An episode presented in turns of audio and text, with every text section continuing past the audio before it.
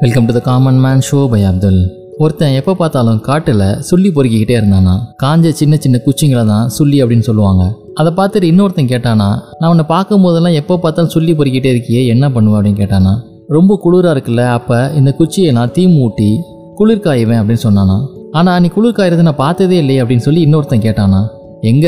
சொல்லி பொறுக்கவே நேரம் கரெக்டாக இருக்கு. எனக்கே இது குளிர் காயறதுக்கு டைம் அப்படின்னு இவன் சொன்னானா. அவன் சொல்லி பொறுக்கிறதே குளிர் காயறதுக்கு தான். ஆனால் அதுக்கே டைம் இல்லாத அளவுக்கு சொல்லி பொறுக்கிட்டு இருக்கானா. இது போல தான் நிறைய பேருடைய வாழ்க்கை எதை நோக்கி பயணம் பண்ணுது அப்படின்னே தெரியாம காலையிலேருந்து ராத்திரி வரைக்கும் ஒரு கடுமையான போராட்டத்தோடய போயிட்டு இருக்கு எந்த மாதிரி ஒரு நிம்மதி வேணும்? எந்த மாதிரி லைஃப் ஸ்டைல் வேணும் அப்படிங்கிறதுக்காக தாறுமாறா உழைக்கிறாங்களோ அதை சரியா பிளான் பண்ணாம சரியான டைரக்ஷன்ல போகாம இருந்தா நமக்கும் இந்த சொல்லி பொறுக்கணுக்கும் வித்தியாசம் போயிடும். அதே மாதிரி லைஃப்ல வந்து ஒரு ஃபெயிலியர் வருதா தடை வருதா அதோடய தவுண்டு போயிடாம வாட் இஸ் நெக்ஸ்ட் அடுத்தது என்ன பண்ணணும் அப்படிங்கிறத நோக்கி நம்ம பயணத்தை அமைச்சுக்கிட்டோம் அப்படின்னம்னா வெற்றியை நோக்கி நம்மளால பயணிக்க முடியும். இதுக்கு நம்ம நெகட்டிவான விஷயங்களை விட்டும் நெகட்டிவான வார்த்தைகளை விட்டும் வெளியே வர வேண்டியிருக்கு. பாசிட்டிவா நம்ம மைண்டை வச்சுக்கிறது பாசிட்டிவான விஷயங்களை பேசுறது பாசிட்டிவ் பீப்புளோட அசோசியேஷன் அப்படிங்கிறதெல்லாம் இதுக்கு ரொம்பவே முக்கியமா இருக்கு. நெகட்டிவான சில வார்த்தைகளுக்கு கூட பாசிட்டிவான அர்த்தங்கள் கொடுக்கப்படுது. நம்மளுடைய மரியாதைக்குரிய டாக்டர் ஏபிஜே அப்துல் கலாம் அவர்கள் சொன்னதாக இணையத்தில் கூட படித்தேன்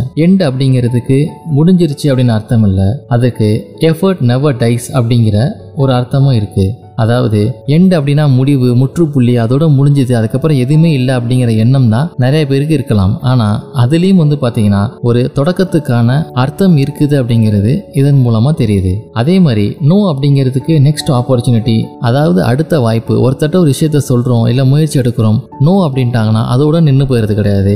நெக்ஸ்ட் ஆப்பர்ச்சுனிட்டி அடுத்தது என்ன? அடுத்தது யார்கிட்ட சொல்லலாம்? அடுத்தது எங்கே முயற்சி பண்ணலாம் அப்படிங்கிற நெக்ஸ்ட் ஆப்பர்ச்சுனிட்டியை நோக்கி நம்ம பயணிக்கணும். ஃபெயில் அப்படிங்கிறது கூட ஃபர்ஸ்ட் அட்டம் அண்ட் லேர்னிங் அப்படிங்கிறாங்க. அதாவது கற்றுக்கொள்வதற்கான முதல் வாய்ப்பு. ஃபெயில் அப்படின்னா அதுக்கப்புறம் சக்ஸஸே கிடையாது. இது அப்படின்னு எடுத்துக்க முடியாது. அதுலேயும் வந்து பார்த்தீங்கன்னா பாசிட்டிவான விளக்கம் இருக்கு.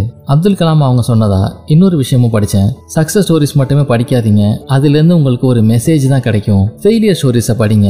அதுலேருந்து உங்களுக்கு சக்ஸஸ் ஆகிறதுக்கு சில ஐடியாஸ் கிடைக்கும் அப்படின்னு அவர் சொன்னதா நான் படித்தேன் இந்த நேரத்தில் நம்ம ஒன்று ஞாபகம் வச்சுக்கணும். பாசிட்டிவாக இருக்கணும் அப்படிங்கிறது எவ்வளோ முக்கியமோ அது போலவே ப்ராக்டிக்கலாகவும் திங்க் பண்ண கற்றுக்கணும் பாசிட்டிவாக இருக்கேன் அப்படின்னு சொல்லிட்டு ப்ராக்டிக்கலாக இல்லாத விஷயங்களை பிளான் பண்ணி அதை நோக்கி பயணிக்கிறதும் ஒரு டேஞ்சரான விஷயம் தான் so be positive be practical இதே போல் இன்னும் இன்ட்ரெஸ்டிங் எபிசோட உங்களை மீட் பண்ணுறேன்